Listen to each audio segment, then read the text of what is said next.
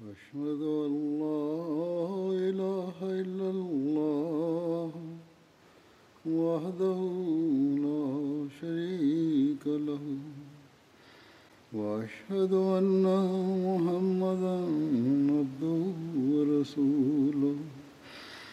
أما بعد فأعوذ بالله من الشيطان الرجيم. بسم الله الرحمن الرحيم. الحمد لله رب العالمين. الرحمن الرحيم. مالك يوم الدين. إياك نعبد وإياك نستعين. اهدنا الصراط المستقيم صراط الذين أنعمت عليهم غير المغضوب عليهم ولا الضالين സഹാബാക്കളുടെ ആദ്യകാല അവസ്ഥയെയും ഇസ്ലാം സ്വീകരിച്ചതിന് ശേഷം അവരിലുണ്ടായ വിപ്ലവകരമായ അവസ്ഥയെയും പരാമർശിച്ചുകൊണ്ട് ഹസരത്ത് മുസ്ലിം മൗദ് അള്ളാ താല അനുഹു ഹസരത്ത് ഉമറിന്റെയും ഒരു ഉദാഹരണം നൽകുന്നുണ്ട്. ഈ ഉദാഹരണത്തെപ്പറ്റി ഞാൻ നേരത്തെയും പറഞ്ഞിട്ടുള്ളതാണ്. എന്നാൽ ഇവിടെ ഈ വിഷയത്തെ ആസ്പദമാക്കിയും വിവരിക്കുകയാണ്. അദ്ദേഹം എഴുതുന്നു നോക്കുക സഹാബാക്കൾ എങ്ങനെയാണ് തിരുനബി സല്ലാഹു അലൈഹി സ്വലമിന്റെ സഹാബാക്കളായതെന്ന്? എങ്ങനെയാണ് അവർ വലിയ വലിയ സ്ഥാനങ്ങൾ കരസ്ഥമാക്കിയത്? അവർ അതിന് നല്ലപോലെ പ്രയത്നങ്ങൾ ചെയ്തു. അവർ തിരുനബി സല്ലല്ലാഹു അലൈഹി സ്വലമിന്റെ ആ ജന്മശത്രുക്കളായിരുന്നു തിരുനബി സല്ലാ അലൈഹി സ്വലമയെ ശകാരിച്ചിരുന്നു. ഹജറത്ത് ഉമർ അള്ളാഹുൻഹു പിന്നീട് തിരുനബി സല്ലാ അലൈഹി സ്വലം രണ്ടാം ഖലീഫയായി. അദ്ദേഹം ആരംഭത്തിൽ തിരുനബി സല്ലാഹു അലൈഹി സ്വലമിന്റെ കഠിന ശത്രുവായിരുന്നു. തിരുനബി സല്ലാ അലൈഹി സ്വലമെ വധിക്കാൻ വീട്ടിൽ നിന്ന് പുറപ്പെട്ടതായിരുന്നു. വഴിയിൽ ഒരാൾ കണ്ടുമുട്ടി. അയാൾ ചോദിച്ചു എവിടേക്കാണ് പോകുന്നത്? അദ്ദേഹം പറഞ്ഞു മുഹമ്മദ് സല്ലാഹു അലൈഹി സ്വലമിനെ വധിക്കാൻ പോവുകയാണ്. അയാൾ പറഞ്ഞു ആദ്യം നിന്റെ സഹോദരിയെയും സഹോദരി ഭർത്താവിനെയും വധിക്കുക. അവർ മുസ്ലിങ്ങളായിരിക്കുന്നു. അതിനുശേഷം മുഹമ്മദ് സല്ലാ അലൈഹി സ്വലമിനെ വധിക്കുക. അത് കേട്ടപ്പോൾ അദ്ദേഹം കോപാകുലനായി. തന്റെ സഹോദരിയുടെ വീട്ടിലേക്ക് തിരിച്ചു. അവിടെ ചെന്ന് നോക്കിയപ്പോൾ വാതിൽ അടഞ്ഞു കിടക്കുകയാണ്. ഒരാൾ വിശുദ്ധ ഖുർആൻ ഓതിക്കൽപ്പിക്കുന്നുണ്ടായിരുന്നു. അദ്ദേഹത്തിന്റെ സഹോദരിയും സഹോദരി ഭർത്താവും അത് കേൾക്കുകയാണ്. അക്കാലത്ത് പർദ്ദയുടെ കൽപ്പന ഇറങ്ങിയിട്ടുണ്ടായിരുന്നില്ല. അതുകൊണ്ട് ആ സഹാബി വീട്ടിനകത്ത് തന്നെയാണ് ഉണ്ടായിരുന്നത്. അതിലത്ത് ഉമർ കഥകൾ തട്ടിക്കൊണ്ട് പറഞ്ഞു തുറക്കൂ. അദ്ദേഹത്തിന് ശബ്ദം കേട്ടപ്പോൾ അകത്തുള്ളവർ അദ്ദേഹം കൊലപ്പെടുത്തുമോ എന്ന് ഭയപ്പെട്ടു. അതുകൊണ്ട് അവർ വാതിൽ തുറന്നില്ല. അതിലത്ത് ഉമർ പറഞ്ഞു വാതിൽ തുറന്നില്ലെങ്കിൽ ഞാനത് പൊളിക്കുന്നതാണ്. അപ്പോൾ അവർ വിശുദ്ധ കേൾപ്പിച്ചിരുന്ന സഹാബിയെ ഒളിപ്പിച്ചു. സഹോദരി ഭർത്താവും ഒളിഞ്ഞിരുന്നു. സഹോദരി മാത്രം മുന്നിൽ വന്ന് വാതിൽ തുറന്നു. അത് തുമർ ചോദിച്ചു എന്ത് ചെയ്യുകയായിരുന്നു എന്തോ വായിച്ചു കൊണ്ടിരുന്നത്? അതെന്താണ്? ആരാണ്? അവർ ഭയനിമിത്തം വിഷയം മാറ്റാൻ ശ്രമിച്ചു. അത് തുമർ പറഞ്ഞു വായിച്ചു കൊണ്ടിരുന്നതിന് കേൾപ്പിച്ചു തരൂ. സഹോദരി പറഞ്ഞു നിങ്ങൾ അതിനെ അവമതിക്കുന്നതാണ് അതുകൊണ്ട് ഞങ്ങളെ കൊന്നാൽ പോലും ഞങ്ങളെ കേൾപ്പിക്കുന്നതല്ല. അദ്ദേഹം പറഞ്ഞു ഇല്ല ഞാൻ അനാദരവ് കാണിക്കുകയില്ലെന്ന് വാക്ക് തന്നുകൊള്ളുന്നു. അതായത് വിശുദ്ധൂറാനെ അനാദരിക്കുന്നതല്ല. അപ്പോൾ അവർ വിശുദ്ധൂറാൻ കേൾപ്പിച്ചു. അത് കേട്ടപ്പോൾ ഉമർ കരയുകയും തിരുനബി സല്ലാഹു അലൈഹി സ്വലമിന്റെ അടുക്കിലേക്ക് ഓടിച്ചെല്ലുകയും ചെയ്തു. വാൾ കയ്യിൽ തന്നെ ഉണ്ടായിരുന്നു. തിരുനബി അലൈഹി വസല്ലം അദ്ദേഹത്തെ കണ്ടപ്പോൾ പറഞ്ഞു ഉമർ എന്തു പറ്റി? ഇതൊക്കെ എത്ര നാൾ തുടരും? അത് കേട്ടപ്പോൾ ഉമർ കരയാൻ തുടങ്ങി. എന്നിട്ട് പറഞ്ഞു ഞാൻ അങ്ങേ വധിക്കാനാണ് പുറപ്പെട്ടത്. പക്ഷെ ഞാൻ സ്വയം ഇരയായി മാറിയിരിക്കുന്നു. നേരത്തെയും കേൾപ്പിച്ച സംഭവത്തിന്റെ രത്ന ചുരുക്കമാണിത് ഹദ്രത്ത് മുസ്ലിം പറയുന്നു ഇതായിരുന്നു ആദ്യത്തെ അവസ്ഥ. അതിൽ നിന്ന് അവർ പുരോഗതി പ്രാപിച്ചു. ഈ സഹാബാക്കൾ ആദ്യകാലത്ത് മദ്യം കഴിച്ചിരുന്നു. പരസ്പരം ഷണ്ട് കൂടിയിരുന്നു. സഹാബാക്കളുടെ കാര്യമാണ്. പലതരം ന്യൂനതകളും അവരിലുണ്ടായിരുന്നു എന്നാൽ അവർ തിരുനബി സല്ലല്ലാഹു അലൈഹി വസല്ലമയെ സ്വീകരിക്കുകയും ദീനിനു വേണ്ടി ധൈര്യത്തോടെയും അധ്വാനത്തോടെയും പ്രവർത്തിക്കുകയും ചെയ്തപ്പോൾ അവർ ഉന്നതസ്ഥാനീയരായെന്ന് മാത്രമല്ല മറ്റുള്ളവരെ ഉന്നതസ്ഥാനത്തേക്ക് എത്തിക്കാൻ നിമിത്തമാവുകയും ചെയ്തു. അവർ ജന്മന സഹാബാക്കളായതല്ല അവർ മറ്റുള്ളവരെ പോലെ തന്നെയായിരുന്നു ഉണ്ടായിരുന്നത്. അവർ കർമ്മങ്ങൾ അനുഷ്ഠിക്കുകയും ധൈര്യം അവലംബിക്കുകയും ചെയ്തപ്പോൾ സഹാബാക്കളായി മാറി. ഇന്ന് നാം അങ്ങനെ ചെയ്താൽ അതുപോലെ നമുക്ക് സഹാബാക്കളാക്കാൻ കഴിയുന്നതാണ്. ഹജറത്ത് ഉമറിന്റെ ദൈവഭയം എങ്ങനെയുള്ളതായിരുന്നു? ഇത് സംബന്ധിച്ച് നിവേദനമുണ്ട്. ഹജരത്ത് ഉമർ പറയുന്നു യൂഫ്രട്ടീസ് നദിയുടെ തീരത്ത് ഒരു ആട്ടിൻകുട്ടി പോലും നഷ്ടപ്പെട്ടു ചാവുകയാണെങ്കിൽ അള്ളാഹു അതേക്കുറിച്ച് കിയാമത്ത് നാളിൽ എന്നോട് ചോദിക്കുമെന്ന് ഞാൻ ഭയപ്പെടുന്നു. മറ്റൊരു നിവേദനത്തിൽ ഇങ്ങനെ കാണുന്നു ഹജറത്ത് ഉമർ പറഞ്ഞു യൂഫ്രട്ടീസ് നദിയുടെ തീരത്ത് ഒരു ഒട്ടകം പോലും നഷ്ടപ്പെട്ടു ചാവുകയാണെങ്കിൽ അതേക്കുറിച്ച് അള്ളാഹു കിയാമത്ത് നാളിൽ എന്നോട് ചോദിക്കുമെന്ന് ഞാൻ ഭയപ്പെടുന്നു. ഹജറത്ത് അനസ് ബിൻ മാലിക് നിവേദനം ചെയ്യുന്നു. ഒരു ദിവസം ഞാൻ ഉമർ ഖത്താബിനോടൊപ്പം പുറത്തേക്ക് പോയി. അങ്ങനെ അദ്ദേഹത്തിന്റെ ഒരു തോട്ടത്തിൽ പ്രവേശിച്ചു. എനിക്കും അദ്ദേഹത്തിനിടയിൽ മതിലുണ്ടായിരുന്നു അദ്ദേഹം തോട്ടത്തിനുള്ളിലായിരുന്നു. അപ്പോൾ അദ്ദേഹം ഇങ്ങനെ പറയുന്നത് ഞാൻ കേട്ടു.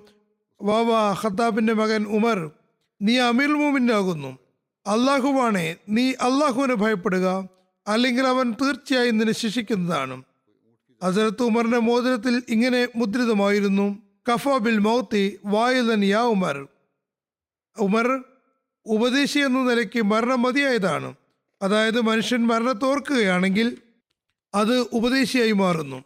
അത് അവസ്ഥകൾ നന്നാക്കാൻ പര്യാപ്തവുമാകുന്നു. അബ്ദുലാബിന് ഷഹസാദ് പറയുന്നു ഞാൻ അത് തുമർ തേങ്ങുന്നത് കേട്ടു. ഞാൻ അവസാന സഫിലായിരുന്നു.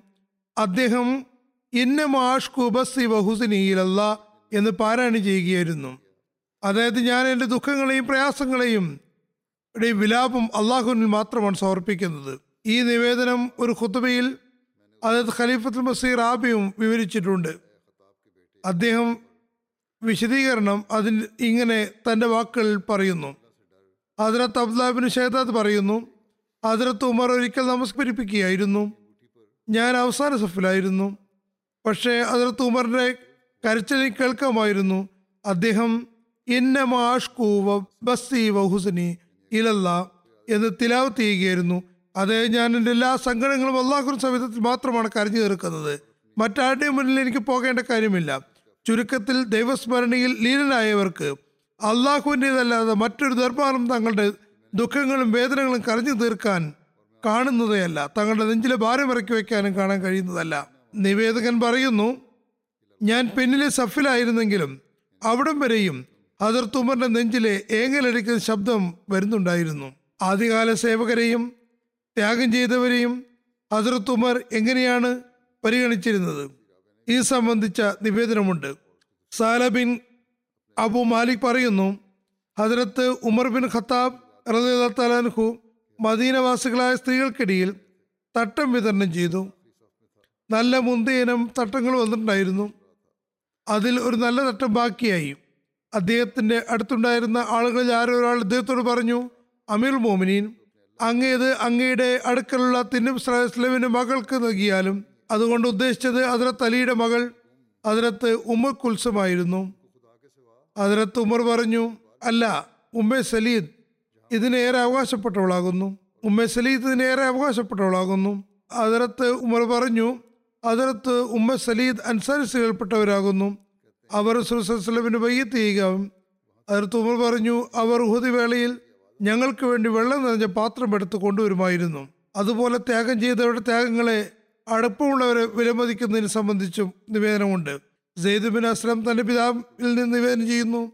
പറയുന്നു ഞാൻ അതിർത്ത് ഉമർ ബിൻ ഖത്താബിന്റെ കൂടെ മാർക്കറ്റിൽ പോയി. അതിർത്ത് ഉമറിന്റെ പിന്നിൽ ഒരു യുവതി വന്നു പറഞ്ഞു അല്ലയോ അമീർ മോമിനീൻ എന്റെ ഭർത്താവ് മരണപ്പെട്ടിരിക്കുന്നു. ചെറിയ ചെറിയ കുട്ടികളെയും വിട്ടാണ് പോയത്. അള്ളാഹുവാണേ അവർക്ക് ആടിന്റെ കാൽ പോലും കിട്ടുന്നില്ല. അദ്ദേഹത്തിന് കൃഷിയോ പാൽ തരുന്ന മൃഗങ്ങളോ ഇല്ല. ഇവർ പട്ടിണി കിടന്ന് മരിക്കുമോ എന്ന് ഞാൻ ഭയപ്പെടുന്നു. ഞാൻ ഹുഫാഫ് ബിൻ ഈമ ഗഫാരിയുടെ മകളാകുന്നു. എന്റെ പിതാവ് ഹുദൈബിയിൽ തിരുവിസ്ലാമിന്റെ കൂടെ സന്നിധനായിരുന്നു അതിർ തുമർ ഇത് കേട്ടപ്പോൾ നിന്നു. മുന്നോട്ട് നീങ്ങിയില്ല. അതിർത്ത് ഉമർ പറഞ്ഞു അതെ വളരെ നല്ല ബന്ധമാണല്ലോ. അതിനുശേഷം ഉമർ തിരിച്ചുപോയി ഒരു കൊഴുത്ത ഒട്ടകത്തെയും കൊണ്ടുവന്നു. രണ്ട് ചക്ക് ധാന്യങ്ങൾ നിറച്ചു. അതിന് പുറത്തു വെച്ചു. അതിനിടയിൽ വർഷം മുഴുവൻ കഴിച്ചു കൂട്ടാൻ ആവശ്യമായ ധനവും വസ്ത്രങ്ങളും വെച്ചിരുന്നു. പിന്നെ ആ ഒട്ടകത്തിന്റെ കടിഞ്ഞാൻ ആ സ്ത്രീയുടെ കയ്യിൽ കൊടുത്തിട്ട് പറഞ്ഞു ഇത് കൊണ്ടുപോവുക. ഇത് അവസാനിക്കുന്നതിന് മുമ്പേ അള്ളാഹു നിനക്ക് തരുന്നതാണ്.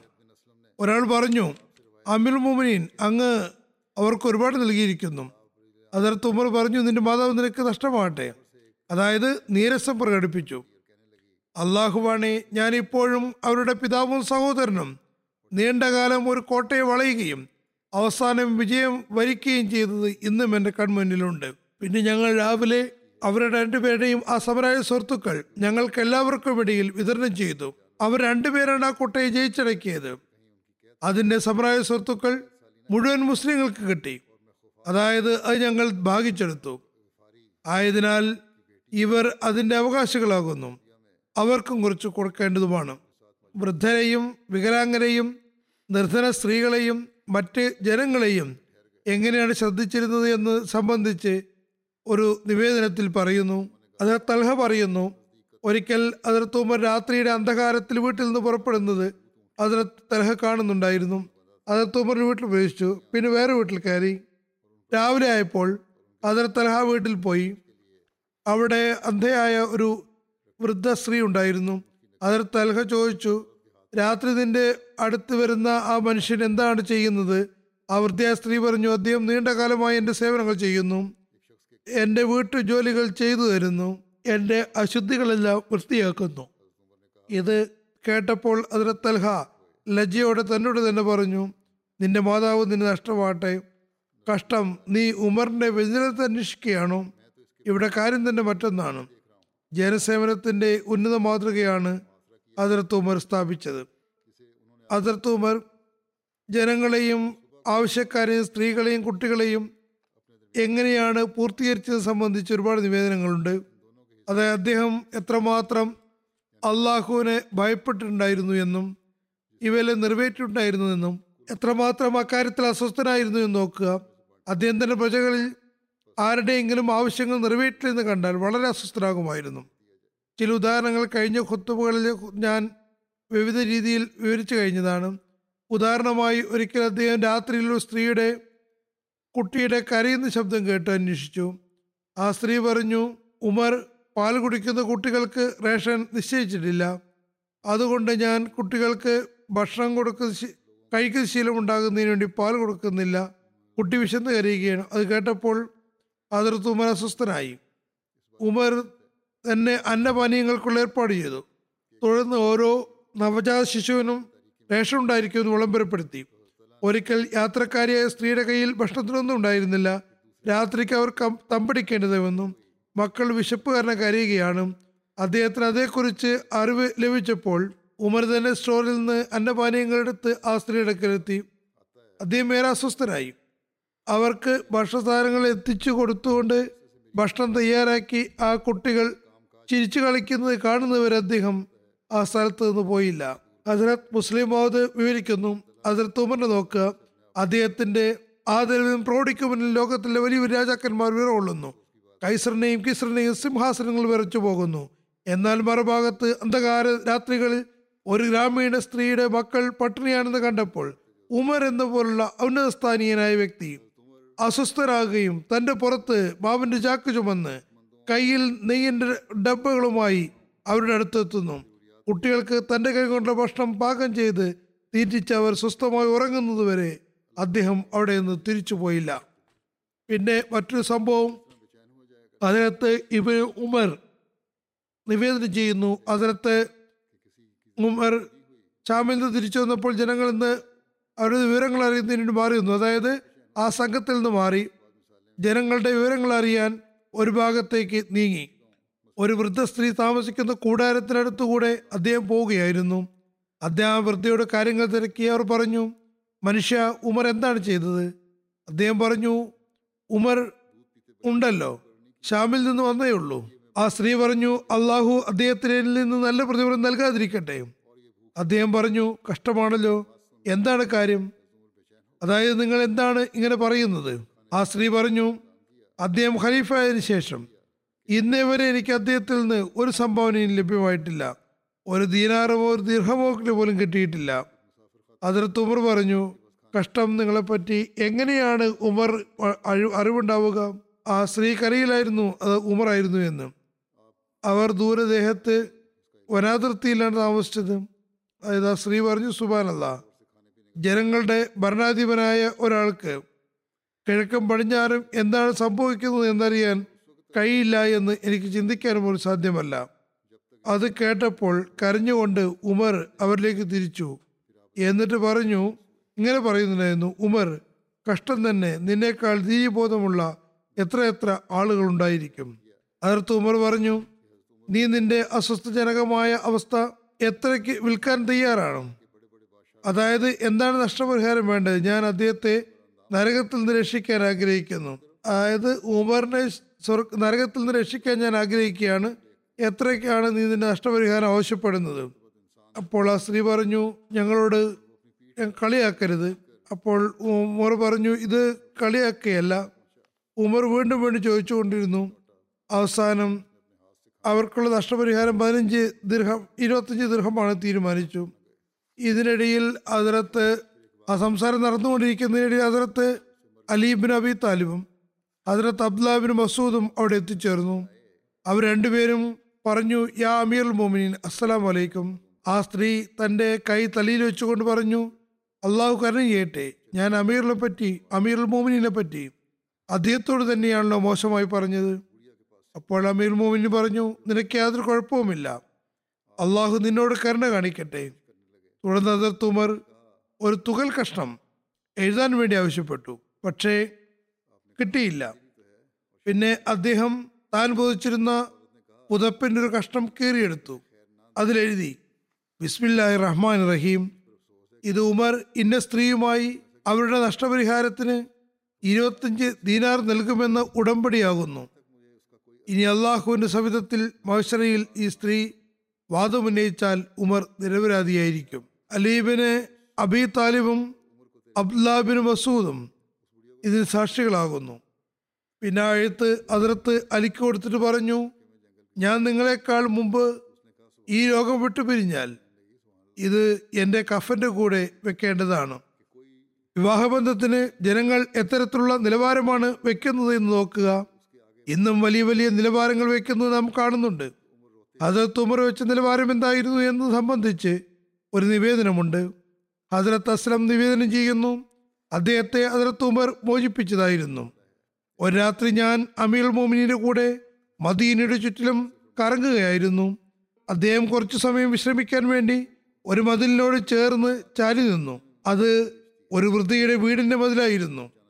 അദ്ദേഹം മതിൽ ചാരിയിരുന്നപ്പോൾ വീട്ടിലെ വൃദ്ധ തന്റെ മകളോട് ഇങ്ങനെ പറയുന്നത് കേട്ടു എണീക്ക് പാലിൽ വെള്ളം ചേർക്കൂ. മകൾ പറഞ്ഞു അമീർ മോമിനീന്റെ വിളംബരക്കാരൻ പാലിൽ വെള്ളം ചേർക്കരുതെന്ന് വിളംബരപ്പെടുത്തിയത് നിങ്ങൾക്കറിയില്ലേ? മാതാവ് പറഞ്ഞു ഇപ്പോൾ ഇവിടെ അമീർ മോമിനോ അദ്ദേഹത്തിന് വിളംബരക്കാരനോ ഇല്ലല്ലോ. ആ പെൺകുട്ടി പറഞ്ഞു അള്ളാഹു ആണേ അവർക്ക് മുന്നിൽ അനുസരണയും അവർ ഇല്ലാത്തപ്പോൾ അനുസരണക്കേടും കാണിക്കുന്നത് നമുക്ക് ഭൂഷണമല്ല. ഇത് കേട്ടപ്പോൾ ആ ഉമർ ഏറെ സന്തോഷഭരിതനായി. എന്നിട്ട് തന്റെ കൂട്ടുകാരനോട് പറഞ്ഞു അസ്രമേ ഈ വീടിന് അടയാളമിടുക അതായത് കഥകിൽ അടയാളം വയ്ക്കുക. അടുത്ത ദിവസം അദ്ദേഹം ആളെ അയച്ച് ആ പെൺകുട്ടിയുടെ വിവാഹം തന്റെ മകൻ ആസുവുമായി നടത്തി. ആ കുട്ടിയുടെ സത്യസന്ധതയും നന്മയും കണ്ടപ്പോൾ തന്റെ മകനുമായി ആ കുട്ടിയുടെ വിവാഹം നടത്തി. അതിനകത്ത് ഉമർ ബിൻ അബ്ദുൽ അസീസ് ആ പെൺകുട്ടിയുടെ സന്തതിയിൽ നിന്നുള്ള ആളായിരുന്നു. ഒരു നിവേദനത്തിൽ സൽമ വിവരിക്കുന്നു ഒരിക്കൽ ഞാൻ മാർക്കറ്റിലൂടെ പോവുകയായിരുന്നു. ഹജറത്ത് അമീൽ മോമിനും എന്തോ ഒരു ആവശ്യത്തിന് അതുവഴി പോവുകയുണ്ടായത്. അദ്ദേഹത്തിന്റെ കയ്യിൽ വടിയുണ്ടായിരുന്നു അതിർ തുമർ പറഞ്ഞു സൽമ ഇങ്ങനെ വഴിയിൽ നിന്ന് മാറി നിൽക്കുക. പിന്നെ തന്റെ കയ്യിലെ വടി കൊണ്ട് ചെറുതായി ഒന്ന് അടിച്ചു. അതെന്റെ വസ്ത്രത്തിൽ വസ്ത്രത്തിന്റെ അറ്റത്താണ് കൊണ്ടത്. അങ്ങനെ ഈ സംഭവത്തിന് വർഷങ്ങൾ കഴിഞ്ഞു. പിന്നെ ഹസരത്ത് ഉമറുമായി ഞാൻ മാർക്കറ്റിൽ കണ്ടുമുട്ടി. അദ്ദേഹം ചോദിച്ചു സൽമ ഈ വർഷം ഹജ്ജിന് പോകാൻ ഉദ്ദേശിക്കുന്നുണ്ടോ? ഞാൻ പറഞ്ഞു ഉണ്ട് അമീൽ മോമിനീൻ. തുടർന്ന് എന്റെ കൈ പിടിച്ചുകൊണ്ട് വീട്ടിൽ കൊണ്ടുപോയി. ഒരു സഞ്ചിയിൽ അറുന്നൂറ് ദീർഘം എനിക്ക് തന്നിട്ട് പറഞ്ഞു സൽമ ഇത് നിന്റെ ആവശ്യങ്ങൾക്ക് ഉപയോഗിച്ചു കൊള്ളുക. ഇത് ഒരു വർഷം മുമ്പ് നിന്റെ വടി കൊണ്ട് അടിച്ചതിനുള്ള പകരമാണ്. സൽമ പറഞ്ഞു അമീർ മോമിനീൻ അള്ളാഹുവാണേ. ഞാൻ ആ കാര്യം പൂർണമായും മറന്നിരുന്നു. ഇന്ന് താങ്കൾ അത് ഓർമ്മപ്പെടുത്തുകയുണ്ടായി അതിർത്തുമറല്ലാഹു മാർക്കറ്റിലെ വിലകൾ കാരണം ഏതെങ്കിലും ഒരു വിഭാഗം ജനങ്ങൾക്ക് അവകാശങ്ങൾ ധംസിക്കപ്പെടാതിരിക്കാൻ പ്രത്യേകം ശ്രദ്ധിച്ചിട്ടുണ്ടായിരുന്നു. ഇക്കാര്യം വിവരിച്ചുകൊണ്ട് ഹജറത്ത് മുസ്ലിം മോദ് പറയുന്നു ഓരോ അവകാശങ്ങൾ ഇടപാട് നടത്തുമ്പോൾ കാര്യങ്ങൾ മോശമാകാതിരിക്കാനും ഉൾപ്പെടുന്നു. ഇസ്ലാം ഇക്കാര്യവും അവഗണിച്ചിട്ടില്ല എന്ന് കാണാവുന്നതാണ്. ഇസ്ലാം വില കൂട്ടുന്നതിനെയും വില കൂട്ടിയ സാധനം വിൽക്കുന്നതും നിരോധിച്ചിരിക്കുന്നു. അതുപോലെ മറ്റുള്ളവർക്ക് നഷ്ടം വരുത്താൻ അവരെ കച്ചവടത്തിൽ പരാജയപ്പെടുത്തുവാനും വില കുറയ്ക്കുന്നതിനെയും നിരോധിച്ചിരിക്കുന്നു. ഇന്ന് കാലത്ത് മാർക്കറ്റിൽ കാണുന്നത് പോലെ തന്നെ.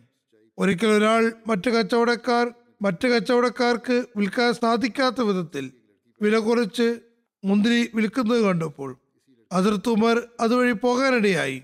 അദ്ദേഹം അയാൾ ശകാരിച്ചു. കാരണം ഇങ്ങനെ മറ്റ് കച്ചവടക്കാർക്ക് നഷ്ടം സംഭവിക്കുന്നു. ചുരുക്കത്തിൽ ഇസ്ലാം കച്ചവടക്കാർക്കും ജനങ്ങൾക്കും നഷ്ടം വരാതിരിക്കാൻ ഇസ്ലാം വില കൂട്ടി വിൽക്കുന്നതും വില കുറച്ചു വിൽക്കുന്നതും വിരോധിച്ചിരിക്കുന്നു. ആമിർ ഒരാൾ അതത്ത് ഉമർ അള്ളാഹുന്റെ സവിധത്തിൽ ഹാജരായി പറഞ്ഞു എനിക്കൊരു മകൾ ഉണ്ടായിരുന്നു അവളെ ഞാൻ ജാഹിലിയ കാലഘട്ടത്തിൽ ജീവനോട് കുഴിച്ചു മൂടുകയുണ്ടായി. എന്നാൽ ഞാൻ അവളെ മരിക്കും മുമ്പേ പുറത്തെടുത്തു. അവൾ മുസ്ലിം ആയപ്പോൾ അള്ളാഹുവിന്റെ ശിക്ഷകളിൽ ഒന്ന് ലഭിച്ചു. തെറ്റ് ചെയ്തത് കാരണം ശിക്ഷ കിട്ടിയതാണ്. അപ്പോൾ അവൾ ഒരു കത്തിയെടുത്ത് സ്വയം ജീവനെടുക്കാൻ തുനിഞ്ഞു പക്ഷേ ഞാൻ കത്തി പിടിച്ചു വെച്ചു. അപ്പോഴേക്കും അവൾ ചില ഞരമ്പുകൾ മുറിച്ചിട്ടുണ്ടായിരുന്നു. തുടർന്ന് ഞാൻ അവളെ ചികിത്സിച്ചു. അങ്ങനെ അവൾ ആരോഗ്യവതിയായി പിന്നെ അവൾ ശരിയായി. പ്രായച്ചിത്ത ചെയ്തു. അമീർ മോമിനീൻ ഇപ്പോൾ അവളുടെ വിവാഹാലോചനകൾ വന്നുകൊണ്ടിരിക്കുന്നു. അതായത് കുട്ടിയുടെ വിവാഹാലോചനകൾ വരുന്നു. ഞാൻ അവളുടെ പഴയ ജീവിതത്തെ പറ്റി പറയണമോ? അതായത് എന്തായിരുന്നു അവളുടെ ജീവിതം? അവളുടെ പഴയ ജീവിതം എങ്ങനെയുള്ളതായിരുന്നു? അവർക്ക് അവൾക്ക് എന്തെല്ലാമാണ് സംഭവിച്ചത് എന്നൊക്കെ? അതിർത്ത് ഉമർ ചോദിച്ചു അള്ളാഹു അവളുടെ ന്യൂനതകൾ മറച്ചു വെച്ചിരിക്കെ നീ അത് വെളിപ്പെടുത്തുകയാണോ? അള്ളാഹുവാണേ നീ അവളുടെ കാര്യത്തിൽ ആരോടെങ്കിലും എന്തെങ്കിലും പറഞ്ഞാൽ ഞാൻ നാട്ടുകാർക്ക് മുഴുവൻ ഗുണപാഠകമായ രീതിയിൽ നിന്നെ ശിക്ഷിക്കുന്നതാണ്. അതായത് നീ അവളെ നല്ല ചാരിത്രമുള്ള മുസ്ലിം സ്ത്രീയുടെ ഇതുപോലെ വിവാഹം നടത്തി കൊടുക്കുക മറ്റെല്ലാം മറക്കുകയും ചെയ്യുക. അംവാസിലെ പ്ലേഗും അതിനകത്ത് ഉമറിന് ജനങ്ങളുടെ ജീവനെ സംബന്ധിച്ചുണ്ടായിരുന്ന ആകുലതകളെ സംബന്ധിച്ച് പറയുന്നു. റമലയിൽ നിന്ന് ബൈത്തുൽ മുഖദ്സിന്റെ വഴിയിൽ ആറ് മൈൽ ദൂരത്തുള്ള കരയുടെ പേരാണ് അംവാസ്. ചരിത്ര പുസ്തകങ്ങളിൽ എഴുതിയിരിക്കുന്നു ഇവിടെ നിന്നാണ് പ്ലേഗ് പുറപ്പെട്ടത്. അത് ആ പ്രദേശത്ത് മുഴുവൻ ഷാമിൽ മുഴുവൻ പടർന്നു. അങ്ങനെയാണത് അംവാസിലെ പ്ലേഗ് എന്നറിയപ്പെടാൻ തുടങ്ങിയത്. ഈ രോഗം കാരണം ഷാമിൽ എണ്ണമറ്റ മരണങ്ങളുണ്ടായി. ചിലരുടെ കണക്ക് പ്രകാരം അത് കാരണം ഇരുപത്തി അയ്യായിരത്തോളം ആൾ മരണപ്പെടുകയുണ്ടായി. ഹിജറ പതിനേഴിൽ അതിർത്ത് ഉമർ മദീനിൽ നിന്ന് ഷാമിലേക്ക് പുറപ്പെട്ടു. സഹ് എന്ന സ്ഥലത്ത് എത്തി. സൈനിക മേധാവികളെ ആയി കൂടിക്കാഴ്ച നടത്തി. അബു സോദാദ് കൂടിക്കാഴ്ച നടത്തി. സ്വറഗ് ഷാമിന്റെയും ഇജാസിന്റെയും അതിർത്തികളിൽ തബൂക്ക് താഴ്വരയിലെ ഒരു പ്രദേശമാണ്. അംവാസ് പ്രദേശത്ത് രോഗം പടർന്നിട്ടുണ്ട് എന്നറിഞ്ഞപ്പോൾ അദ്ദേഹം കൂടിയാലയ്ക്ക് ശേഷം തിരിച്ചു വന്നു. ഇതിന്റെ വിശദാംശങ്ങൾ സഹി ബുഖാരിയിൽ ഇങ്ങനെ രേഖപ്പെടുത്തിയിട്ടുണ്ട്. ഹസ്രത്ത് അബ്ദുല്ലാബിൻ അബ്ബാസ് വിവരിക്കുന്നു. ഇതിനു മുമ്പ് മറ്റു സന്ദർഭത്തിൽ ഈ സംഭവം വിവരിക്കപ്പെട്ടുള്ളതാണ്. അതിർത്ത് ഉമർ സർഗ എന്ന സ്ഥലത്തെത്തിയപ്പോൾ സൈന്യത്തിന്റെ നേതാക്കളുമായും അതിർത്ത് അബൂ ഉബൈദിയും കൂടെയുള്ളവരുമായും കൂടിക്കാഴ്ച നടത്തി. ഷാമിൽ പകർച്ചവ്യാധി പുറപ്പെട്ടിരുന്നു എന്ന് അവർ ഉമറിനോട് പറഞ്ഞു. അതിർത്ത് ഉമർ അഭിപ്രായം ആരായുന്നതിന് മുഹാജിരിങ്ങളിൽ പ്രഥമരായിട്ടുണ്ടായിരുന്നവരുടെ തന്നിടക്കിലേക്ക് ഒഴിപ്പിച്ചു അതിനകത്ത് ഉമർ അവരുമായി കൂടി ആലോചിച്ചു. മുഹാജിരിങ്ങളുടെ ഇടയിൽ തന്നെ വ്യത്യസ്ത അഭിപ്രായങ്ങളുണ്ടായി. ചിലർ പറഞ്ഞത് ഇവിടെയൊന്നും പിന്തിരിഞ്ഞു പോകരുതെന്നാണ് എന്നാൽ ചിലർ പറഞ്ഞത് ഈ സൈന്യത്തിൽ വസല്ലം സഹാബാക്കളുണ്ട്. അവരെ ഈ പകർച്ചവ്യാധിയിൽ അകപ്പെടുത്തരുത് എന്നായിരുന്നു. അവരുമായി കൂടെ തന്നെ നടത്തി. എന്നാൽ അൻസാറുകളുടെ മുഹാജിരുകളെ പോലെ ഭിന്നാഭിപ്രായങ്ങളാണ് ഉണ്ടായിരുന്നത് അതിനകത്ത് ഉമർ അൻസാറുകളെയും പറഞ്ഞു വെച്ചു എന്നിട്ട് പറഞ്ഞു മക്ക വിജയ സമയത്ത് ഇസ്ലാം സ്വീകരിച്ച കുറേശികളിൽപ്പെട്ട വൃദ്ധരായവരോട് വരാൻ പറയുക. അവർ ഒരുമിച്ച് കൂടി. അവർ ഒന്നടക്കം അഭിപ്രായം പറഞ്ഞത് എല്ലാവരെയും കൂട്ടി തിരിച്ചു പോകണമെന്നും ഇവരെയും കൂട്ടി പകർച്ചവ്യാധിയുള്ള സ്ഥലത്തേക്ക് പോകരുത് എന്നുമാണ്. അതിർത്തുമാർ തിരിച്ചു പോവാനുള്ള അറിയിപ്പ് നൽകി. അതിർത്ത് അബൂ ഈ സന്ദർഭത്തിൽ ചോദിച്ചു അള്ളാഹുവിന്റെ വിധിയിൽ നോടിപ്പോകാൻ കഴിയുമോ? ഉമർ പറഞ്ഞു അതേ നമ്മൾ അള്ളാഹുവിന്റെ ഒരു വിധിയിൽ നിന്നും അള്ളാഹുവിന്റെ മറ്റൊരു വിധിയിലേക്ക് ഓടിപ്പോവുകയാണ്. നിങ്ങളുടെ പക്കൽ ഒരു ഒട്ടകം ഉണ്ടെന്ന് കരുതുക. നിങ്ങളതുമായി രണ്ടറ്റങ്ങളുള്ള ഒരു താഴ്വരയിലെത്തി. അതിന്റെ ഒരറ്റത്ത് പച്ചപ്പും മറ്റേ അറ്റത്ത് ഉണങ്ങിയതും നിങ്ങൾ നിങ്ങളുടെ ഒട്ടകത്തിൻ പച്ചപ്പ് നിറഞ്ഞ സ്ഥലത്ത് മേക്ക മേയാൻ വിട്ടാലും ഉണങ്ങിയ സ്ഥലത്ത് മേയാൻ മേയാൻ വിട്ടാലും അള്ളാഹുവിന്റെ തന്നെയല്ലേ നിവേദകൻ പറയുന്നു ആ സമയത്ത് അബ്ദുറഹ്മാനും ഔഫും വന്നിട്ടുണ്ടായിരുന്നു. അദ്ദേഹത്തിന് എന്തോ തിരക്ക് നേരത്തെ വരാൻ സാധിച്ചിരുന്നില്ല. അദ്ദേഹം പറഞ്ഞു ഈ വിഷയത്തെക്കുറിച്ച് എനിക്ക് അറിവുണ്ട് ഞാൻ നബ്സ് അലൈഹി സ്വലം പറഞ്ഞതായി കേട്ടിട്ടുണ്ട്. നിങ്ങൾക്ക് ഏതെങ്കിലും സ്ഥലത്തെക്കുറിച്ച് അവിടെ പകർച്ചവ്യാധി പൊട്ടിപ്പുറപ്പെട്ടിരിക്കുന്നു എന്നറിഞ്ഞാൽ അവിടേക്ക് പോകരുത്. എന്നാൽ നിങ്ങൾ നിൽക്കുന്നിടത്ത് തന്നെ പകർച്ചവ്യാധി ഉണ്ടെങ്കിൽ നിങ്ങൾ അവിടെ നിന്ന് പുറത്തേക്ക് പോകരുത്. ഇത് കേട്ടപ്പോൾ ഉമർ അള്ളാഹുന് നന്ദി പറഞ്ഞു തിരിച്ചു പോന്നു. ഹജറത്ത് ഉമർ മദിയിൽ നിന്ന് വന്നിട്ടേ ഉണ്ടായിരുന്നുള്ളൂ. പകർച്ചവ്യാധിയുള്ള സ്ഥലത്ത് പ്രവേശിച്ചിട്ടുണ്ടായിരുന്നില്ല. അതുകൊണ്ട് കൂടെയുള്ളവരുമായി തിരിച്ചു വന്നു. ഹജറത്ത് അബു ഉബൈദ എ, സൈന്യത്തിന്റെ നേതാവായിരുന്നു. മുമ്പേ തന്നെ പകർച്ചയുള്ള സ്ഥലമായിരുന്നു അത്. അതുകൊണ്ട് അദ്ദേഹവും മുസ്ലിം സൈന്യവും അവിടെ തന്നെ നിന്നു. ആരൊക്കെ എവിടെയാണ് ഉണ്ടായിരുന്നത് അവിടെ തന്നെ നിൽക്കാൻ വേണ്ടി പറഞ്ഞു. മദീനിലെത്തി അതിർത്ത് ഉമർ ഷാമിലെ മുസ്ലിങ്ങളെ കുറിച്ച് ചിന്തിക്കാൻ തുടങ്ങി. അതായത് അവരെ പകർച്ചവ്യാധിയുടെ വിപത്തിൽ നിന്ന് എങ്ങനെ രക്ഷിക്കാമെന്ന്. പ്രത്യേകിച്ച് അതിർത്ത് ഉമറിന് അതിർത്ത് അബൂ ഉപാധയെക്കുറിച്ച് നല്ല അസ്വസ്ഥത ഉണ്ടായിരുന്നു ഒരു ദിവസം അതിർത്ത് ഉമർ അബു ഉബൈദയ്ക്ക് ഒരു കത്തയച്ചു. എന്നിട്ട് പറഞ്ഞു എനിക്ക് നിങ്ങളെ കൊണ്ട് ഒരുപാട് അത്യാവശ്യമുണ്ട്. അതുകൊണ്ട് ഈ കത്ത് കിട്ടിയാൽ ഉടനെ നിങ്ങൾ മദീനിലേക്ക് പുറപ്പെടുക. ഈ കത്ത് രാത്രിയാണ് ലഭിക്കുന്നതെങ്കിൽ രാവിലെയാകാൻ കാത്തു നിൽക്കരുത്. അതുപോലെ രാവിലെയാണ് ലഭിക്കുന്നതെങ്കിൽ രാത്രിയാവാനും കാത്തു നിൽക്കരുത്. ഈ സ്നേഹമായിരുന്നു അദ്ദേഹത്തിന് അതിരത്ത് ഉബൈദയോട് ഉണ്ടായിരുന്നത്. അതിരത്ത് അബൂ ഉബൈദ കത്ത് വായിച്ചപ്പോൾ പറഞ്ഞു അമീർ മോമിനിന്റെ ആവശ്യം ഞാൻ മനസ്സിലാക്കുന്നു. അള്ളാഹു ഉമറിന്റെ മേൽ കരുതിയിരിക്കട്ടെ അദ്ദേഹം നിലനിൽക്കാത്തതിനെ നിലനിർത്താൻ ആഗ്രഹിക്കുന്നു. അതായത് എനിക്ക് എന്താണ് സംഭവിക്കാൻ പോകുന്നത് എന്ന് അള്ളാഹുവിനാണ് അറിയുന്നത്. അബു ഉബൈദ അങ്ങനെയാണ് ചിന്തിച്ചത്. പിന്നീട് ആ കത്തിന് മറുപടി നൽകി. അമീർ മോമിനീൻ ഞങ്ങയുടെ ഉദ്ദേശം മനസ്സിലാക്കി. എന്നെ വിളിക്കരുത്. ഇനി ഇവിടെ തന്നെ നിൽക്കാൻ അനുവദിച്ചാലും ഞാൻ മുസ്ലിം സൈന്യത്തിലെ ഒരംഗമാണ്. എന്താണ് വിധിക്കപ്പെട്ടത്? അത് സംഭവിക്കുക തന്നെ ചെയ്യും. അതിൽ നിന്ന് എനിക്ക് എങ്ങനെയാണ് മുഖം തിരിക്കാൻ സാധിക്കുക? അതിനകത്ത് ഉമർ ആ കത്ത് വായിച്ചപ്പോൾ കരയുകയായിരുന്നു. അവിടെ സന്നിഹിതരായിരുന്നവർ ചോദിച്ചു അമീർ മുമിനീൻ അബൂബായതായ വഫത്തായോ?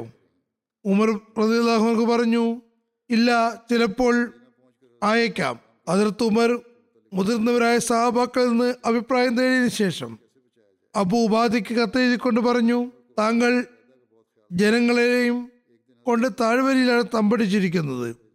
അതുകൊണ്ട് ഏതെങ്കിലും ഉറയുന്ന പ്രദേശവും കാറ്റ് സുഖവുമായി ലഭിക്കുന്ന സ്ഥലത്തേക്കും പോവുക. താഴ്ന്ന സ്ഥലം ഒഴിവാക്കി ഉയർന്ന സ്ഥലത്തേക്ക് പോവുക.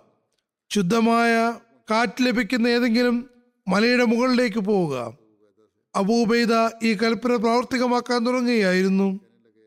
അപ്പോഴേക്കും അദ്ദേഹത്തിന്റെ അദ്ദേഹത്തിന്റെ പകർച്ചവ്യാധി പിടികൂടുകയും അദ്ദേഹം ഒഫാത്താവുകയും ചെയ്തു. ഹജറത്ത് അബൂ ഉബൈദ തന്റെ പിൻഗാമിയായി ബിൻ ജബലിനെ നിർദ്ദേശം ചെയ്തിരുന്നു. എന്നാൽ അദ്ദേഹത്തിന് പകർച്ചവാദി പിടിപെട്ടു. അദ്ദേഹം വഫാത്തായി. അതിർത്ത് മഹാദ് ബിൻ ജബൽ തന്റെ പ്രതിനിധിയായി അതിർത്ത് അമൃബിന് ആസിനെ നിയമിച്ചു. അദ്ദേഹം ഒരു പ്രഭാഷണം നടത്തി പറഞ്ഞു ഈ പകർച്ചവ്യാധി പുറപ്പെട പൊട്ടിപ്പുറപ്പെടാൻ കാരണം അഗ്നിയെപ്പോലെ പടരുന്നു. മലമുകളിൽ അഭയം പ്രാപിച്ചു രക്ഷപ്പെടാൻ ശ്രമിക്കുക. അദ്ദേഹം ജനങ്ങളെയും കൂട്ടി മലമുകളിലേക്ക് പോയി. അവസാനം പകർച്ചവ്യാധിയുടെ ശക്തി ക്ഷയിച്ചു. കുറഞ്ഞു കുറഞ്ഞില്ലാതായി. അതിർത്ത് ഉമറിന് അതിർത്ത് അമ്രബിന് ആസിന്റെ ഈ പ്രഭാഷണത്തെക്കുറിച്ച് അറിവ് ലഭിച്ചപ്പോൾ അദ്ദേഹത്തിന് വളരെ ഇഷ്ടമായി എന്ന് മാത്രമല്ല അബൂബൈദയ്ക്ക് നൽകിയ കൽപ്പിയുടെ പൂർത്തീകരണമായി അതിനെ വിശേഷിപ്പിക്കുകയും ചെയ്തു. അതിർത്ത് അബൂ ഉബൈദ ബിൻ ജറാഹിന് പുറമെ അതിർത്ത് മഹാസ് ബിൻ ജബൽ അതിർത്ത് എസീബ് യസീദ് ബിൻ അബൂ സുഫിയാൻ അതിർത്ത് ഹാരിസ് ബിൻ ഹിഷാം അതിർത്ത് സുഹൈൽ ബിൻ അമ്ര അതിർത്ത് ഉത്വ ബിൻ സുഹൈൽ കൂടാതെ മറ്റു പല വ്യക്തികളും ഈ പകർച്ചവ്യാധി കാരണം വഫത്തായി. അംവാസിലെ പകർച്ചവ്യാധി കഴിഞ്ഞു വരുമ്പോഴുള്ള അവസ്ഥയെക്കുറിച്ച് അനുസ്മരിച്ചുകൊണ്ട് ഹസരത്ത് മുസ്ലിം അള്ളാഹുഹുരടുത്ത് ഇപ്രകാരം വിവരിക്കുന്നു. ഷാമിൽ യുദ്ധം പൊട്ടി പുറപ്പെട്ടപ്പോൾ അവിടെ പകർച്ചവ്യാധി ഉണ്ടായി. ജനങ്ങൾ ജനങ്ങളുടെ അഭിപ്രായങ്ങൾ ആരാഞ്ഞുകൊണ്ട് സൈന്യത്തെ ഉപേക്ഷിക്കുന്നതിന് വേണ്ടി സംവിധാനം ഏർപ്പെടുത്തുന്നതായി അതിർത്ത് ഉമർ അവിടെ ഏർപ്പെടുത്തുകയുണ്ടായി. അതിർത്ത് സ്വയം അവിടെ പോവുകയുണ്ടായി. എന്നാൽ രോഗത്തിന്റെ ആക്രമണം ശക്തമായപ്പോൾ സഹാബാക്കൾ പറഞ്ഞു തങ്ങൾ ഇവിടെ നിൽക്കുന്നത് ശരിയല്ല. തങ്ങൾ മദീനിലേക്ക് തിരിച്ചു പോയാലും. അദ്ദേഹം തിരിച്ചു പോകാൻ തീരുമാനിച്ചപ്പോൾ അതിർത്ത് ഉബൈദ അള്ളാഹുനക്ക് പറഞ്ഞു അള്ളാഹുവിന്റെ തക്തിയിൽ നിന്ന് ഓടിപ്പോവുകയാണോ. അതിർത്ത് ഉമർ മറുപടി നൽകി.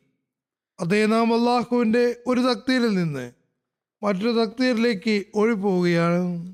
ഭൗതികമായ മാർഗങ്ങൾ ഉപേക്ഷിക്കുവാൻ പാടുള്ളതല്ല.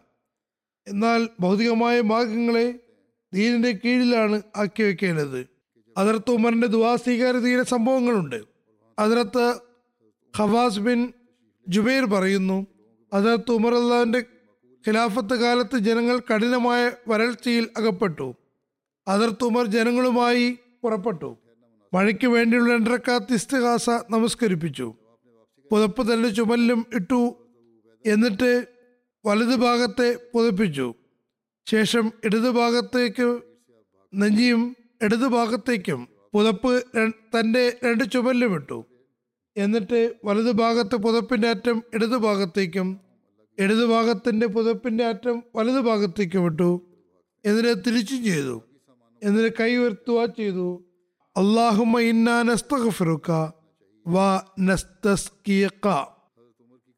അള്ളാഹുവെ ഞങ്ങൾ നിന്നോട് പൊറുക്കല്ല തേടുകയും വെള്ളത്തിനായി അപേക്ഷിക്കുകയും ചെയ്യുന്നു.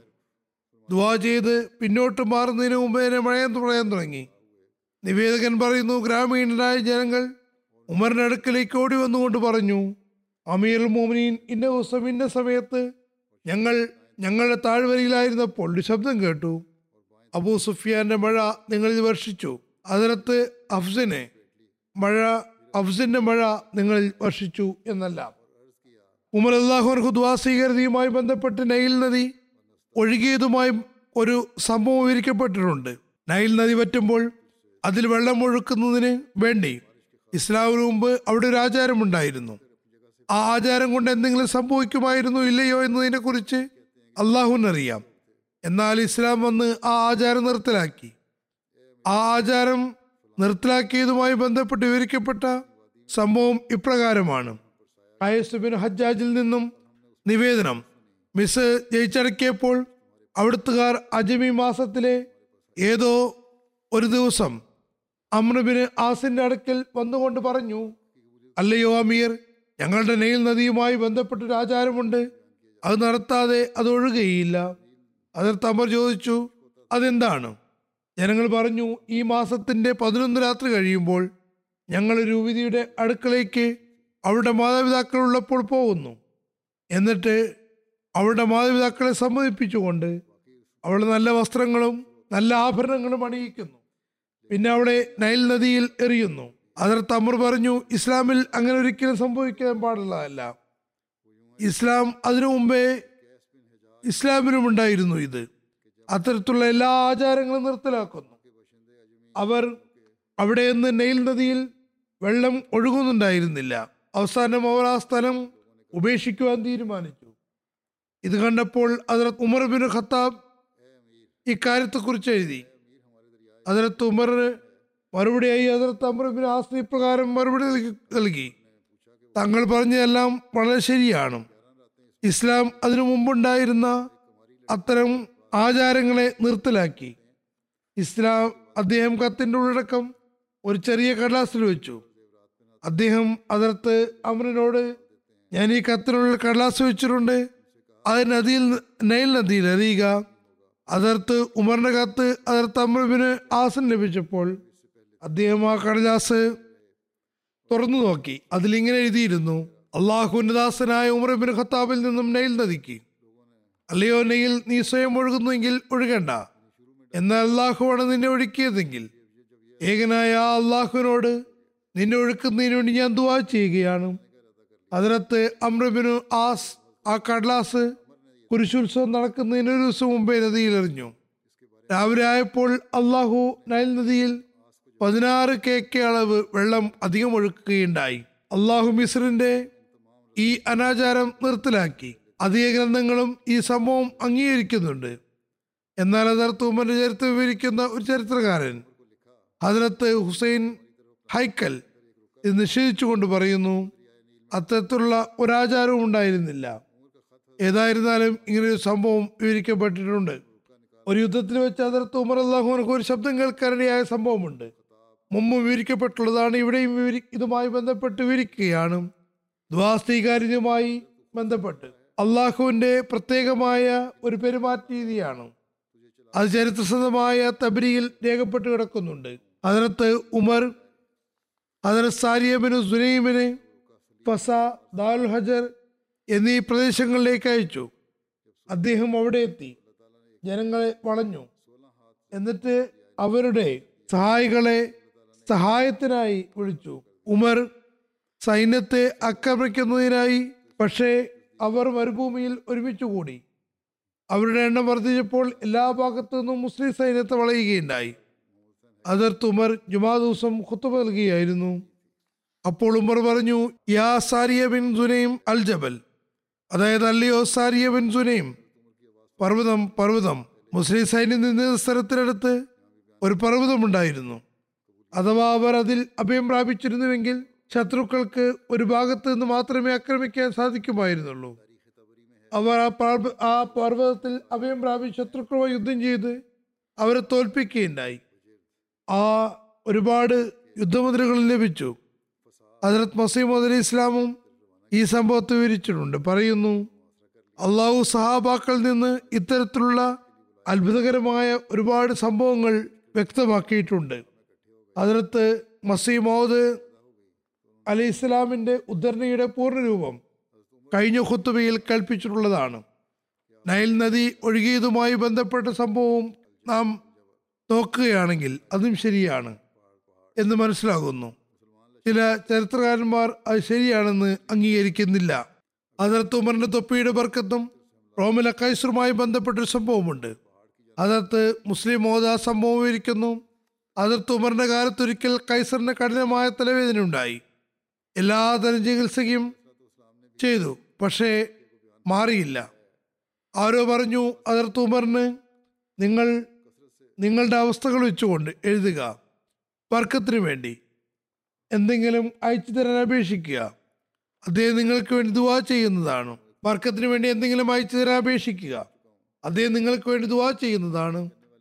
വർക്കത്തിന് വേണ്ടി എന്തെങ്കിലും അയച്ചു തരുന്നതാണ്. അദ്ദേഹത്തിന്റെ ആ ദുവാ കൊണ്ട് നിങ്ങൾക്ക് തീർച്ചയായും ശിഫ ലഭിക്കും. അദ്ദേഹം ഉമർ അടുക്കലേക്ക് തന്റെ സന്ദേശവാഹകൻ അയച്ചു.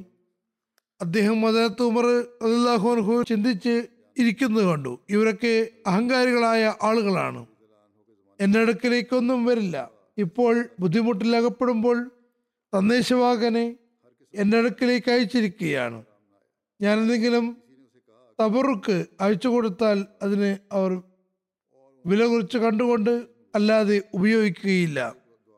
അതുകൊണ്ട് അഹങ്കാരം ഇല്ലാതാക്കുകയും എന്നാൽ തബറുക്ക് ആവുന്നതുമായ എന്തെങ്കിലും കൊടുത്തയക്കുകയും വേണം. അങ്ങനെ അദ്ദേഹം അദ്ദേഹത്തിന് ഒരു തൊപ്പി അതിൽ അങ്ങിങ്ങായി അടയാളങ്ങളുണ്ടായിരുന്നു. അഴുക്ക് കാരണം കറുത്തു പോയിരുന്നു അയച്ചു കൊടുത്തു. അദ്ദേഹം ആ തൊപ്പി കണ്ടപ്പോൾ ഇഷ്ടമായില്ല. ആ തൊപ്പി അണിഞ്ഞില്ല എന്നാൽ അള്ളാഹു അയാൾക്ക് നബ്സലോട് മാത്രമേ ഈ അനുഗ്രഹങ്ങൾ ലഭ്യമാകുകയുള്ളൂ എന്ന് മനസ്സിലാക്കി കൊടുക്കാൻ ഉദ്ദേശിച്ചിട്ടുണ്ടായിരുന്നു. വേദന അതികഠിനമായി വരുമ്പോൾ തന്റെ അഞ്ചന്മാരോട് ഉമർ തൊപ്പി അണിയുവാൻ വേണ്ടി എടുത്ത് വെച്ചത് കൊണ്ടുവരാൻ പറയുമായിരുന്നു. അങ്ങനെ തൊപ്പി അണിഞ്ഞുകൊണ്ട് വേദന വിട്ടുമാറാൻ തുടങ്ങി. അയാൾക്ക് എല്ലാ എട്ടാം ദിവസമോ പത്താം ദിവസമോ വേദന വരാൻ തുടങ്ങി. അതുകൊണ്ട് ദർബാറിൽ ഇരിക്കുമ്പോഴൊക്കെ ഉമർ അള്ളാഹുനക്ക് കൊടുത്തയച്ച തൊപ്പി അണിയുന്നത് പതിവായി. അതിനകത്ത് മുസ്ലിം അള്ളാഹുനക്ക് പറയുന്നു ഈ അടയാളത്തിന് പിന്നിൽ മറ്റൊരു കാര്യവും ഒളിഞ്ഞിരിക്കുന്നുണ്ടായിരുന്നു. അതായത് നബ്സസ്ലയുടെ സഹാബി ഐസറിന്റെ അടുക്കൽ തെളിവിലായിരുന്നു. ആ സഹാബിയെ പന്നി ഇറച്ചി തീറ്റിക്കുവാനുള്ള കൽപ്പന നൽകിയിരുന്നു. അദ്ദേഹം വിശപ്പ് സഹിച്ചു. എന്നാലും പന്നിയുടെ അടുക്കലേക്ക് പോയില്ല. ഇസ്ലാമിന്റെ നിർബന്ധ സാഹചര്യത്തിൽ പന്ത് കഴിക്കാം എന്നുണ്ട്. പക്ഷെ അദ്ദേഹം പറഞ്ഞിരുന്നത് ഞാൻ സഹാബിയാണ്. എനിക്ക് അതിന് സാധിക്കില്ല. ഒരുപാട് ദിവസം വിശന്ന് മരണത്തോടടുക്കുമ്പോൾ കൈസർ അദ്ദേഹത്തിന് റൊട്ടി നൽകുമായിരുന്നു. അദ്ദേഹത്തിന് വീണ്ടും ശക്തി ലഭിക്കുമ്പോൾ പന്നിയിറച്ചി തീറ്റിക്കുവാൻ പറയും.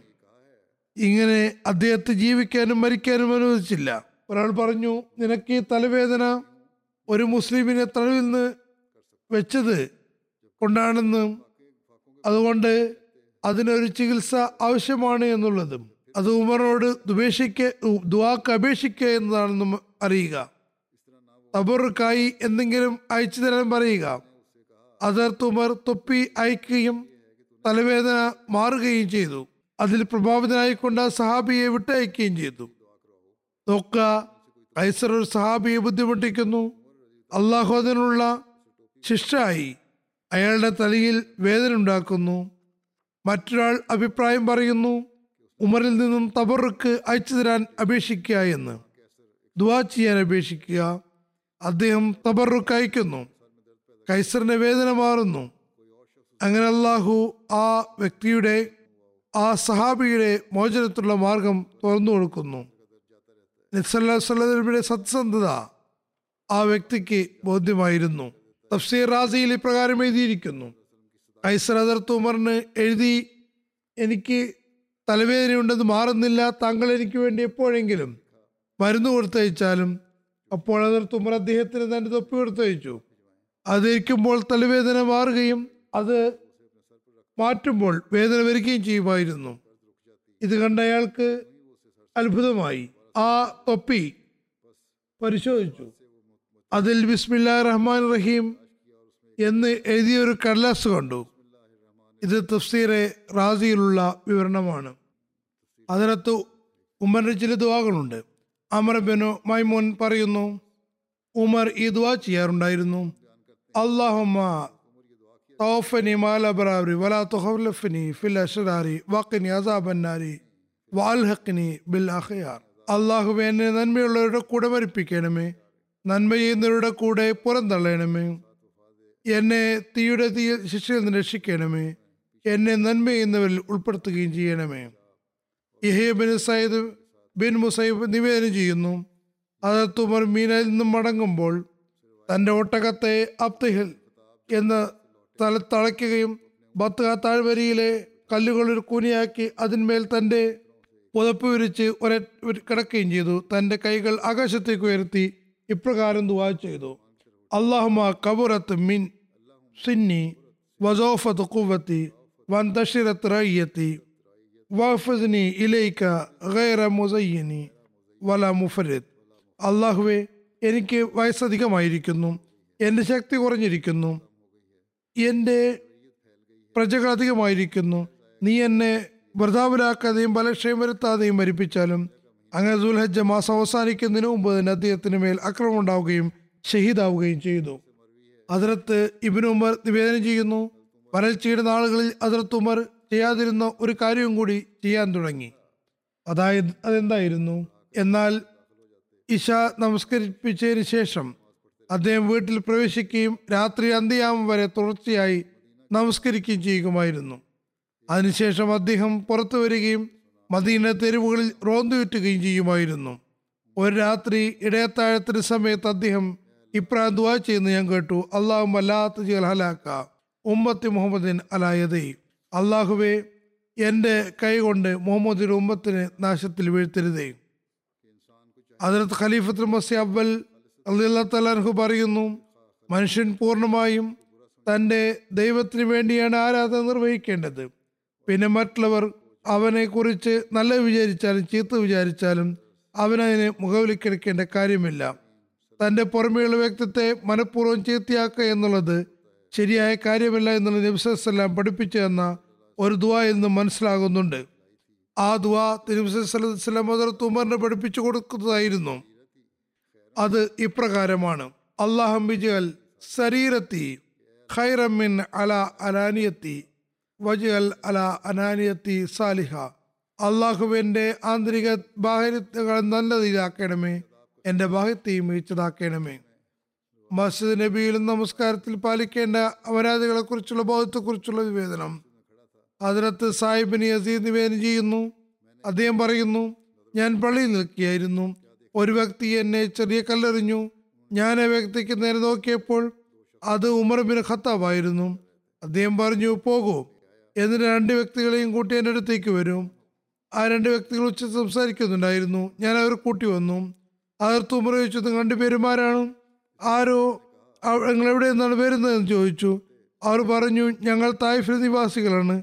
അതർ തുമർ പറഞ്ഞു നിങ്ങൾ ഈ നരകത്തിൽ ആശകളായിരുന്നുവെങ്കിൽ ഞാൻ നിങ്ങളെ ശിക്ഷിച്ചേനെ. റസുല്ലായുടെ പള്ളിയുടെ പള്ളിയിൽ ആരാണ് ഉച്ചത്തിൽ സംസാരിക്കുന്നത്? അതിർത്ത് തുമർ ഉബിൻ ഉമർ അലി അള്ളാഹു പറയുന്നു സഫുകൾ ശരിയാകുന്നത് വരെ അള്ളാഹു അക്ബർ എന്ന് അദ്ദേഹം പറയാറുണ്ടായിരുന്നില്ല. സഫുകൾ ശരിയാക്കുന്നതിന് വേണ്ടി ഒരാളെ നിശ്ചയിച്ചിട്ടുണ്ടായിരുന്നു. അബു ഉസ്മാൻ നെഹദി പറയുന്നു നമസ്കാരത്തിനായി ഇമാമത്ത് നൽകി കഴിഞ്ഞാൽ അതിർത്ത് ഉമർ സഫുകൾ ശരിയാക്കുന്നതിനെ കബിലേക്ക് പുറംതിരിഞ്ഞ് ജനങ്ങളെ കവിമുമായി നിൽക്കുമായിരുന്നു. എന്നിട്ട് ഇന്നയാൾ മുന്നോട്ട് വരൂ ഇന്നയാൾ പുറകോട്ട് പോകൂ നീങ്ങൂ എന്ന് പറഞ്ഞ് സഫുകൾ ശരിയാക്കുമായിരുന്നു. സഫുകൾ ശരിയാക്കി കഴിഞ്ഞാൽ അദ്ദേഹം കബിലേക്ക് നേരെ തിരിഞ്ഞ് അള്ളാഹു അക്ബർ എന്ന് പറയുമായിരുന്നു. അതിർത്ത് ഉമറിന്റെ സാമ്പത്തിക ത്യാഗവും അള്ളാഹുവിന്റെ വഴിയിൽ ചെലവഴിക്കുന്നതുമായും കുറിച്ച് ഒരു നിവേദനമുണ്ട്. ഇത് കൂടാതെയും പല നിവേദനങ്ങളുമുണ്ട്. അതിരത്ത് ഇബിൻ ഉമർ പറയുന്നു അതിരത്ത് ഉമർ ഇബിന് ഖത്താബ് ഖൈബറിൽ കുറച്ച് സ്ഥലം ലഭിച്ചു. ഈ സ്ഥലത്തെ കുറിച്ച് അഭിപ്രായം മാറാൻ അദ്ദേഹം വിശ്വസിച്ച അടുത്ത് വന്നു. അദ്ദേഹം പറഞ്ഞു യാ റസൂല്ല ഖൈബറിൽ ഞാൻ കുറച്ച് സ്ഥലമുണ്ട്. എന്നെ സംബന്ധിച്ചോളം ഇതിനേക്കാൾ നല്ലൊരു സ്വത്ത് എനിക്ക് ലഭിച്ചിട്ടില്ല. താങ്കൾ ഇതിനെക്കുറിച്ച് എന്താണ് അഭിപ്രായപ്പെടുന്നത്? നബ്സല്ലം പറഞ്ഞു നിങ്ങൾ ആഗ്രഹിക്കുകയാണെങ്കിൽ ആ സ്ഥലം വഖഫ് ചെയ്യുകയും അതിന്റെ വരുമാനം ദരിദ്രൽ വിവരം ചെയ്യുകയും ചെയ്തു കൊള്ളുക. നാഫി പറയുന്നു വിൽക്കുകയോ ദാനമായി നൽകുകയോ അവകാശികൾക്ക് വീതം വയ്ക്കുകയോ ചെയ്യരുത് എന്ന നിബന്ധനയിൽ അതിനകത്ത് ഉമർ ആ സ്ഥലം സതക്ക് നൽകി. അദ്ദേഹം ആ സ്ഥലം അള്ളാഹുവിന് വഴിയിൽ ആവശ്യക്കാർക്ക് വേണ്ടി ബന്ധുക്കൾക്ക് വേണ്ടിയും അടിമകളെ മോചിപ്പിക്കുന്നതിനും യാത്രക്കാർക്ക് വേണ്ടിയും അതിഥികൾക്ക് വേണ്ടിയും വഖഫ് ചെയ്തു. ആ സ്ഥലം സംരക്ഷിക്കുന്ന വ്യക്തി അതിൽ നിന്ന് ഭക്ഷിക്കുകയോ മറ്റുള്ളവർക്ക് നൽകുകയോ ചെയ്യാമെന്ന്. എന്നാൽ സമ്പത്ത് ഒരുമിച്ച് കൂട്ടുന്നവനാകരുത്. അവസരം ലഭിച്ചപ്പോഴെല്ലാം മദർ തുമറിന്റെ ത്യാഗത്തിന് മുന്നേ ശ്രമിച്ചു. അത് നബി സല്ലല്ലാഹു അലൈഹി വസല്ലമിന്റെ സാമ്പത്തിക ത്യാഗം ചെയ്യാൻ ആഹ്വാനം ചെയ്തപ്പോൾ തന്റെ പാതി സ്വത്ത് ത്യാഗം ചെയ്ത അവസരത്തിലും ഉണ്ട്. ഈ സംഭവം മുൻവിവരിച്ചിട്ടുള്ളതാണ് എന്നിട്ടും ദൈവഭയം അദ്ദേഹത്തിൽ എത്രത്തോളം ഉണ്ടായിരുന്നെന്നാൽ വഫാത്തിന്റെ സമയത്ത് കണ്ണുകൾ നിറഞ്ഞൊഴുകയും ഞാനൊരു പ്രതിഫലവും ഇതിനും അർഹനല്ല എന്നും ഷിർക്കിൽ നിന്ന് രക്ഷപ്പെടണം എന്നത് താൻ ആഗ്രഹിക്കുന്നു എന്നും പറഞ്ഞുകൊണ്ടേയിരുന്നു. ഇതായിരുന്നു അദ്ദേഹത്തിന്റെ ദൈവഭയത്തിന്റെ നിലവാരം. ഏതായാലും കുറച്ച് കാര്യങ്ങൾ കൂടിയുണ്ട്. വരും ദിവസങ്ങളിൽ വിവരിക്കുന്നതാണ് ഇൻഷാല്ലാ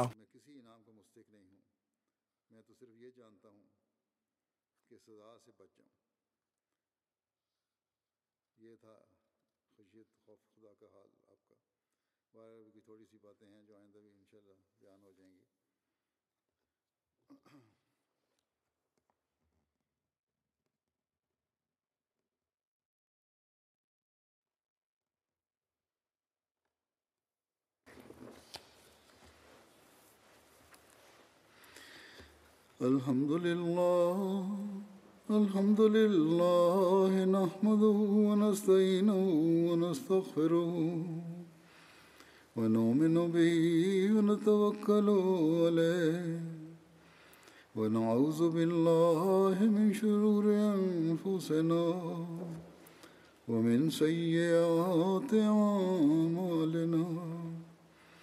من يهده الله فلا مضل له ومن يضلل فلا هادي له ونشهد أن لا إله إلا الله ونشهد أن محمدا عبده ورسوله عباد الله رحمكم الله إن الله يأمر بالعدل والإحسان وإيتاء ذي القربى وينهى عن الفحشاء والمنكر والبغي يعظكم لعلكم تذكرون اذكروا الله يذكركم وادعوه يستجب لكم ولذكر الله أكبر